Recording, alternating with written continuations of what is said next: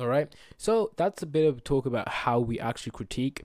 Where are the importances of critique and where can we actually use them? So in my opinion, there are three areas where we can talk, uh, where we can delve into the importance of critique. So for me, there's political and philosophical discourse. There's within specifically left-wing discourse, and then in general life, whether that's personal or in pop culture, media, etc. So let's first get into political and philosophical discourse.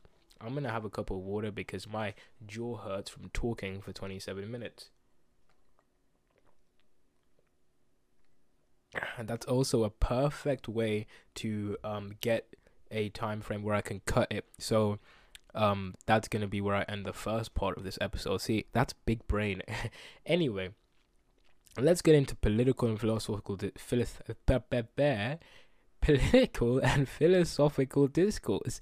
Um, why is it important to have to be able to critique in these areas? Well, Understanding an argument makes it so much easier to deal with. Giving it due process by critiquing it in a fair way is the best possible way to make sure that you can actually counter or refute it if you disagree with it. You know, read any philosopher, they will never attack an argument or start attacking an argument for being stupid or dumb, even if it is stupid or dumb. Like, for example, Leibniz, right, is totally wrong, in my opinion, when he comes to thinking that knowledge is something innate within us. But Locke didn't just say, hey, Leibniz, that's retarded. Don't ever think that. Are you dumb? How could you ever think that? He goes, okay, Leibniz, if you think that if you think this, let's use your own logic. How come people are born with different ideas? How come we all don't come in to the world thinking the exact same? How come person X and person Y can grow up in the same environment and still have different beliefs about different things. And then you realize, oh, Leibniz, your innatist beliefs are actually kind of, um, you know, false. And you realize that, um, you realize that philosophers and people in political discourse don't just say, "Oh, that's such a stupid idea." Are you, are you dumb? That's such a d- dumb idea. Like even even a Nazi, right?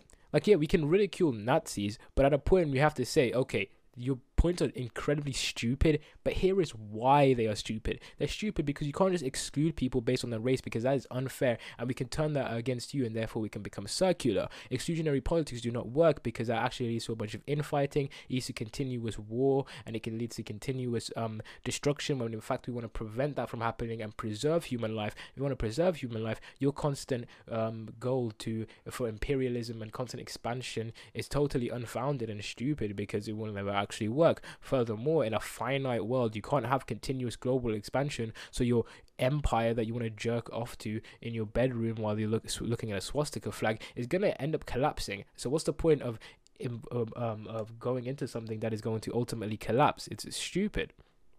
Okay, so you have to realize that even if something is stupid and dumb and you don't actually want to deal with it, and it sounds really stupid, like I deal with anti feminists and to- guys who don't believe toxic masculinity exists, and they come at me with the dumbest arguments ever. But if I just say, hey, your argument is dumb, I lose the argument because that shows that I can't actually show why it's dumb. It's dumb because of X, Y, and Z, not because I just said it's dumb. Show them why it's stupid. Go to a Nazi right now and say, Nazi, you're stupid. But you know what? You're stupid because of these things that I've critiqued your pil- philosophical and political theory with. And then they won't have anything to debate back. I've literally been in Discord chats where and I mean, it's not always gonna work. You're always gonna change their mind, but you're still gonna win the argument. Like I've been in Discord chats where they're like, "Oh, how can we actually really use logic? Like, aren't there limitations to logic? Like, we can't actually really, you know, use logic um for everything." And at that point, I knew I'd won the argument because if you can't debate me on the basis of logic and facts and exam and you know actual empirical evidence, then you just lose. And I just left the Discord chat and was like, "Holy shit, Nazis are retarded." But also, you know, laying out the argument and poking holes in it after sh- it gives you an understanding of it, and it's the best way to destroy someone's arguments. Because if I lay out your argument in totality and then they accept that, yep, you totally understand my argument, and then I go bit by bit and say, ha, that's total dog shit of an argument, what are they gonna say to me? Right? What are they gonna say to me? Because, you know, they can't just say you misunderstood or you strawman my argument because they accepted that I understand your argument. You see, I will give this a warning though. Right wingers and Nazis, as I said earlier, no matter how much logic you throw at them, will literally tell you logic can only go so far and are very small pea brain people. So don't take them totally seriously. I think I need to burp again. I don't know why he's a burp. I think it's because I've been drinking more water. If anyone has any evidence that shows that drinking more water leads to burping, I think it's because I'm drinking water and because I am also uh, talking a lot. So I'm gonna have another sip of water, and that's probably gonna cause me to burp again. But hey, hydration is key, kids. Okay, so as I said, like laying out an argument and poking holes in it shows you not only do you understand that argument, but it also allows the other person potentially to say that, yeah, my argument is actually kind of terrible. Like this is what I did with the capitalism thing, right? If you look at my capitalism essay and why it's easier and not better, I went through the exact arguments that these people made, and I literally went through a step by step through all of their logic. And if a right winger was reading them, or a capitalist was reading them, to say, yep, that's the argument. And then I poked holes at the specific propositions that I found to be logically invalid and not actually true. And they can't really say you strawman the argument because I didn't. They actually now have to deal with the criticisms and the critiques that I've put forward. And then we can actually get to a proper discussion about what is occurring. Moreover, within political and philosophical discourse, it provides you an ability to check on your own beliefs and maybe question the propositions that you put forward. You see, critiquing any beliefs that you've held is the best way to learn and to strengthen your argument. Now, you see, a lot of us are kind of afraid to critique our own arguments because it's almost like, oh, if I critique my left wing beliefs, does that mean I have to be right wing? No, not necessarily. As I said, extrinsic and intrinsic elements of your argument. So I can critique, for example, um, the social healthcare model. I can critique and I say, hey, these are some flaws. But are these flaws actually undermining the entire social healthcare plan model? Are these critiques actually enough to move me towards a private business? No, because nothing is ever enough to move me towards a private business model because private business models suck, as I said in the first episode of this podcast. But critiquing your own beliefs allows you to say, okay, so we have problem here, there, and there.